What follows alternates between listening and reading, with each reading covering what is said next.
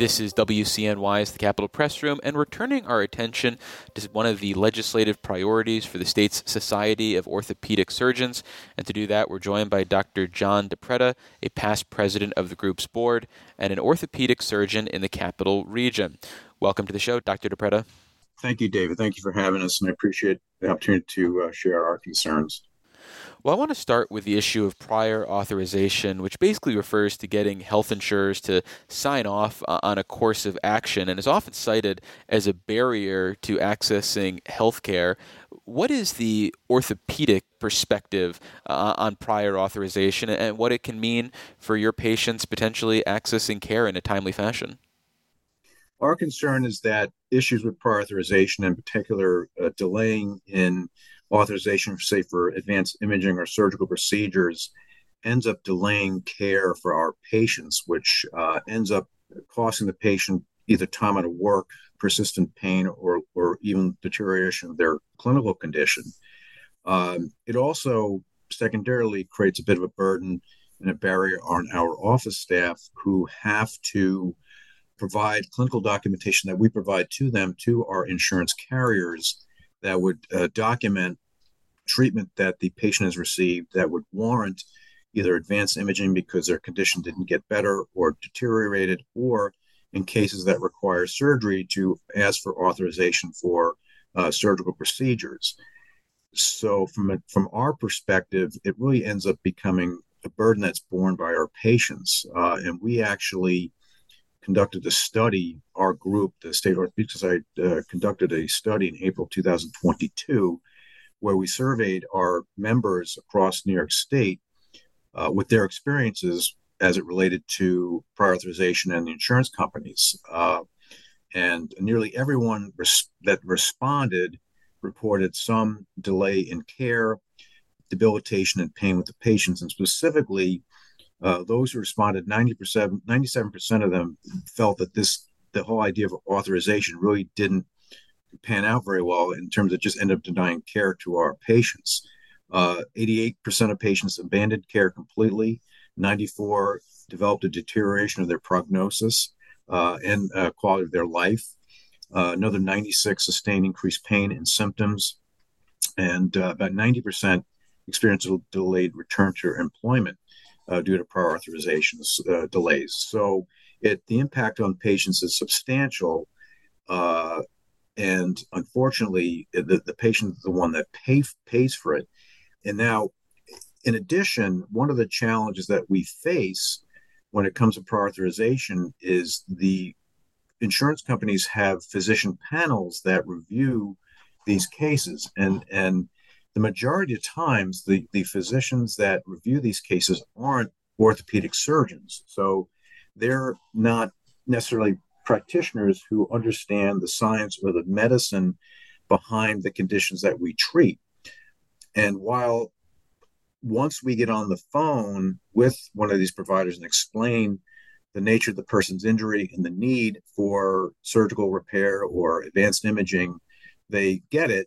And oftentimes they authorize after a phone call. But unfortunately, this ends up becoming a bit of a disruption in our schedule because many times they're done during the day when you have patients in the office. So not only you uh, working with a insurance company that's now delaying care to your patients who are in need of uh, uh, advanced treatment, you're also kind of delaying the the patients that you're seeing in the office who are there for some of the same reasons. So it creates a burden at all levels, but primarily, you know, with the data that we had you know, from our study in 2022, and I think even the AMA did a study the year before that showed similar findings, uh, where patients just sort of give up, and you know, for for many people, that's just not really an option, particularly if it's something that impacts their ability to live life and and and work at a time when they need to to work. So that the you know, for us, it's really the impact on the patients, and like I said, secondarily, the the the added uh, amount of work that's required for our our employees to uh, put these authorizations through. Well, there's legislation kicking around the Capitol that would uh, essentially give a way around uh, prior authorization for doctors who have I think, for lack of a better word, a good track record of having the course of action that they're recommending uh, approved by insurers. So, can you talk a little bit about that legislation that uh, your group's pushing? Yes. So, uh, Senator Neil Breslin and Assemblyman John McDonald have uh, separate bills, both in the Senate and the Assembly, uh, respectively, that they've described as the Gold Card program, which, as you just alluded to, would provide an exemption from prior authorization for those groups and practitioners who have an at least 90% approval for prior authorization in over a six month period. So we, you know, we're very much in favor of that, in that that would really eliminate a good majority of the slowdown and barriers that we see with prior authorization. So it's it's a way of of looking at a group's track record, and you know we we agree and we think it's fair that you know the groups get assessed every six months because if we fall below that 90% then maybe we aren't doing something that we should be doing but for the most part most of the times the authorization goes through but this would at least it, it would facilitate and improve the likelihood that the delays that we're seeing um, would would be less and that that that that those numbers would hopefully uh, drop down so it's a it's a bill that we're uh, quite in favor on both the Senate and Assembly side, and I think it's gotten good support. And both Senator Breslin and uh, Assembly Member John McDonald uh, have been in support. We've met with them uh, on several occasions, and uh, they are uh, in agreement with how we feel, and, and, obviously, you know, their constituents who who end up bearing the burden of these delays. Uh, so we're hopeful that this will continue to move through both the Senate and the Assembly and become uh, put into law in the next year or so.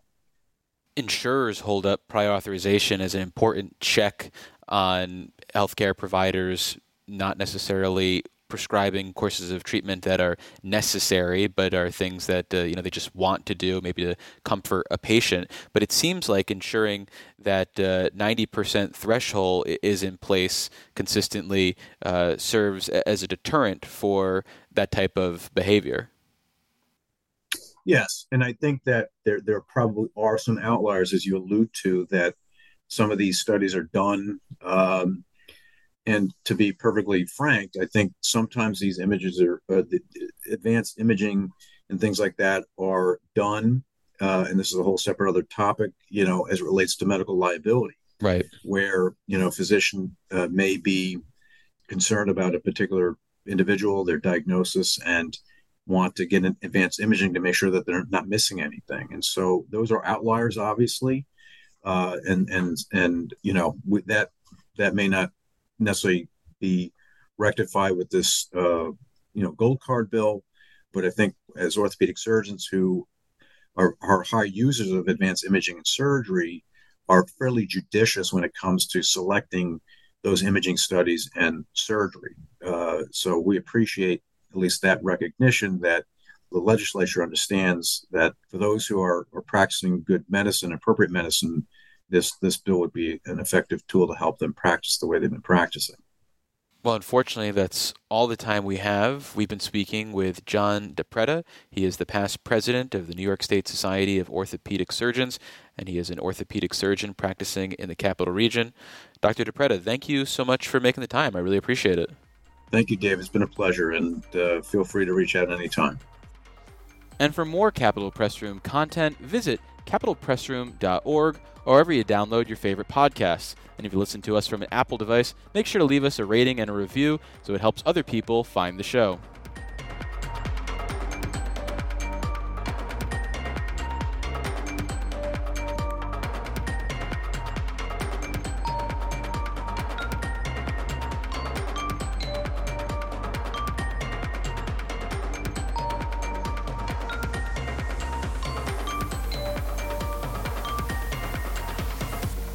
Support for Capitol Press Room provided by the William G. Pomeroy Foundation.